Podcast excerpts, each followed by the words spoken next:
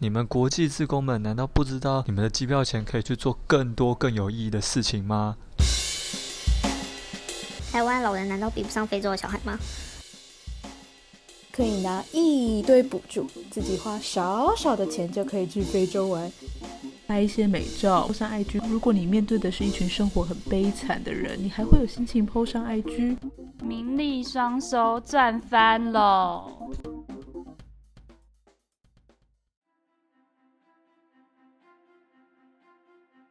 最近要去哪一国当志工啦？哦，你当国际志工很棒哦。呃，没有啦。我一直不好意思说的是，没错，我也曾是一名这样子的国际志工，只想出去走走看看，才选择去做国际志工的人。我第一次担任国际志工的时候是在国中，那时候去的是缅北的华语学校。后来上了大学之后，我把国际职工当成了一种出国旅行的手段，一直陆陆续续的利用不同的组织出去。哎呀，你怎么会参加国际职工团？每当大学的朋友出现这种有点鄙夷的问句时，我就会连忙解释：没有，没有，没有，没有，我只是想出去玩，这样比较便宜，而且是去非洲。哎，这么解释，好像就能够不用被跟那群看似虚伪肤浅的国际职工给归类在一起了。我们每一次的到来，都是在别人的心中种种子儿。这是在我国际职工经验中听到最多的一句话，每次听到都会翻几个白眼，在心里想说才怪嘞。而另一个令我无法忍受的是那些千篇一律、无聊透顶的分享会。今天有个学生下课跑来跟我说，他以后想来台湾念书，我觉得很感动。他们拥有的很少，但却很快乐。我们也要学习他们的知足常乐。这一趟走来，其实并不是我们帮助他们，而是我们受人帮助更多。我带着对于国际职工的批判心情，以及对于去那个地方旅行的强烈渴望，一次次的走上我矛盾的职工旅程。一直到今天，我都还在思考，这种在国际职工身份上里外不是人的窘境。直到加入了清大坦尚尼亚志工团，为了一张 A4 大小的宣传单，我才开始面对我是一个国际志工这件事情。那时团队的计划是建立很多的电脑教室，并不只有教学带活动，所以需要很多的经费来支持。当时我负责募款宣传单的设计。让我很纠结的是，我到底应不应该利用那些其实很刻板印象的图片去设计我的宣传单？一方面我们需要经费，那一方面又很害怕说我们去载制了贫穷的想象。我们都知道那些贫穷的景象不等同于整个非洲，而且我们要给予资源的对象通常也并不是宣传单上的那些人。但是我们确实又需要一点来自台湾社会的捐献，才能够去进行计划。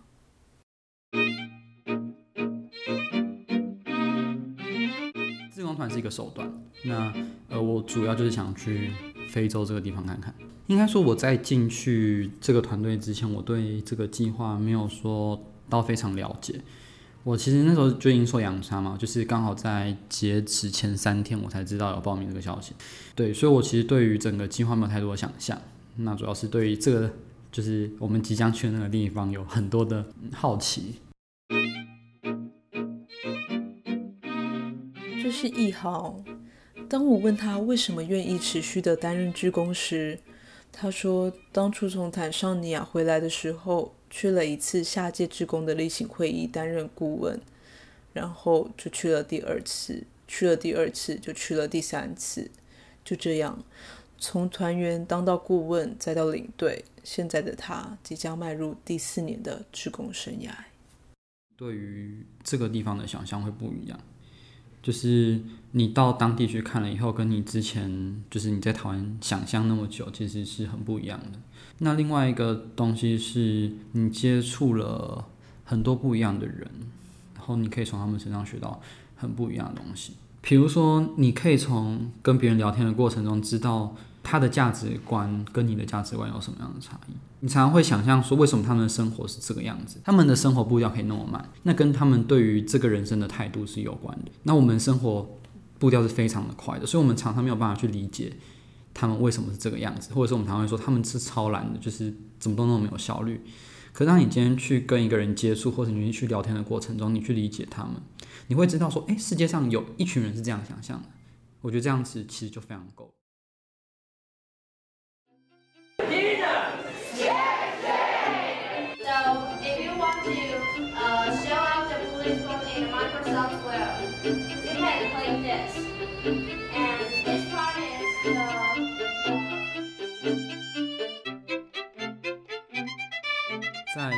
合作的时候，我们其实都会先跟他们解释说，诶，我们这个团队在做什么事情，我们可以给你什么样的资源。那我们的规划是什么？比如说，我们会去那边就是教可能三三四天的计呃课程，然后会需要住宿那些交通，就我们会把这整套跟他解释。那如果说他觉得他有这样的需求的话，那他就会同意。那那他他同意的话，我们才会就是把这一间学校纳入审查的对象。那如果说呃他觉得他没有办法，或者是他没有这个能力的话，那他就会跟我们说他没有办法做到这一件事情。那相对的，那我们也就不需要，就是他就不是我们要服务的对象。而我们比较像是一个合作的关系，而不是就是单纯的给予的关系。我觉得这个是一个比较健康的方式。你给资源是最快的，没错，它散播率其实也是最广的，但是。呃，如果让这些资源你只是给他东西，可是他不知道怎么用，或是他不知道为什么他要这个资源的话，他当然就是你给他的东西的时候，他当然说呃欢迎啊。可是他如果没有用的话，他就是乐色。所以我们需要团队，就是我们会坚持说要团队过去做几天的服务，目的是第一个是我们帮他把电脑架设好，然后跟他们说这个资源会带给你带来什么样的用处。那呃，就是引发他学习的兴趣，让他知道他的价值在哪里，在某种程度可以降低就是他被变成垃圾的风险。Before the the the the coming of the Taiwanese volunteer, we had no IT course. So 在台湾的志工来以前，我们没有电脑课程。台湾的志工提供我们一些电脑。让我们可以开始在学校里开设电脑课程。Also, the school have bought a a new generator to run those computers necessarily for the IT course.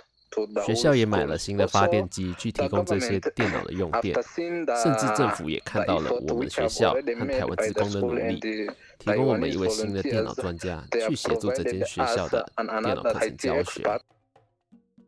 这位是 Jack，一位坦桑尼亚中学的副校长。他与台湾国际志工合作了四年，在他的声音中，我们可以感觉到他强调着他们的学校与台湾国际志工之间的关系是合作。在他们经济首都达拉萨的一间中学叫 Liberman Boys。那其实，在一五年我们去服务的时候，基本上他对电脑完全没有。呃，想象就是对电脑课程或是对电脑方面来完全没有任何想象，所以他给我们，其实他是随便摆一间教室给我们。那间教室，呃，它没有玻璃，它可能只有铁窗，然后它也没有就是挡住阳光那种布，整个东西是非常不完善的。然后包括电力，其实它就非常容易断电，然后也也不会也没有电脑老师。那可是呃，随着我们团队就一年一年过去，它其实已经变成它有一个完整的电脑教室。然后也新聘请了一个非常厉害的电脑老师。那个电脑老师他其实是有办法，不只是授课，而且他是有办法维修电脑的。就他们已经是一个自营的一个学校了。Students are found in these schools. They are coming from the pastoralist. Society, so we can we are just making an adjustment. 这些学校的学生都是来自于游牧社会。我们所做的正是努力提高这些学生的学业表现，去和坦桑尼亚的其他学生接轨。We are just making a collaboration. You are a friend of us, and and sometimes when you come to our schools here. we are happy we are happy to see you 你们偶尔的到来，我们是非常开心的，因为我们正在交换想法，也创造了坦桑尼亚与台湾之间的合作。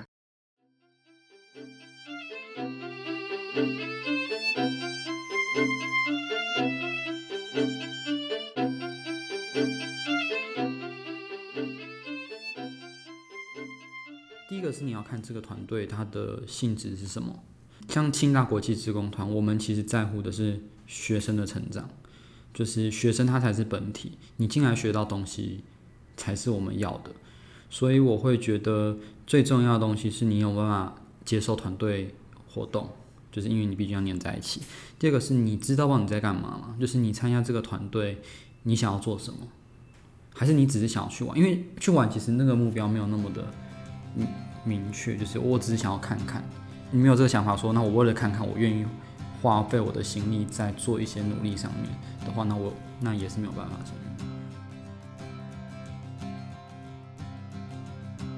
在思考短期国际志工计划时，常常在意的点是有没有爱心啦，到底是不是抱着所谓正确的价值观去从事志工工作？而被抛在一旁的问题是，这其实也是一个课外活动，去训练学生的团队合作能力以及学习反思的过程。什么样的人才适合加入国际志工团？不是爱心，也不用有非常正确的初衷。反而是拥有团队合作能力的人才适合加入志工团。只是想出去走走看看，有何不可？志工被定义为一种助人工作，但是没有了助人之心，工作就会做不好吗？我想不尽然。而这些以旅行为初衷的国际职工，也因为没有过剩的爱心和怜悯，这些人反倒不会去想象贫穷，不觉得自己应该去帮助对方什么。他们出去走走看看，用自己的劳动力去换一趟旅程。在旅程中，他们与人交朋友，与当地人聊天，分享想法，体验在地的生活。这样自私的初衷，会不会其实是让国际志工的服务更不具有刻板印象呢？当我们把短期国际志工团的重点摆在工作成效时，的确。我们不得不承认，短期的国际志工相较于长期志工对当地带来的改变是较少的。但如果换个角度想，为什么我们不能把它当成让台湾学生成长的课外活动呢？学习和不同文化背景的人交流，完成计划内的工作，如此简单而已。你说这样自不自私？我承认很自私啊。但如果你连我选择什么样的课外活动都不恩准的话，那你说更自私的人是谁？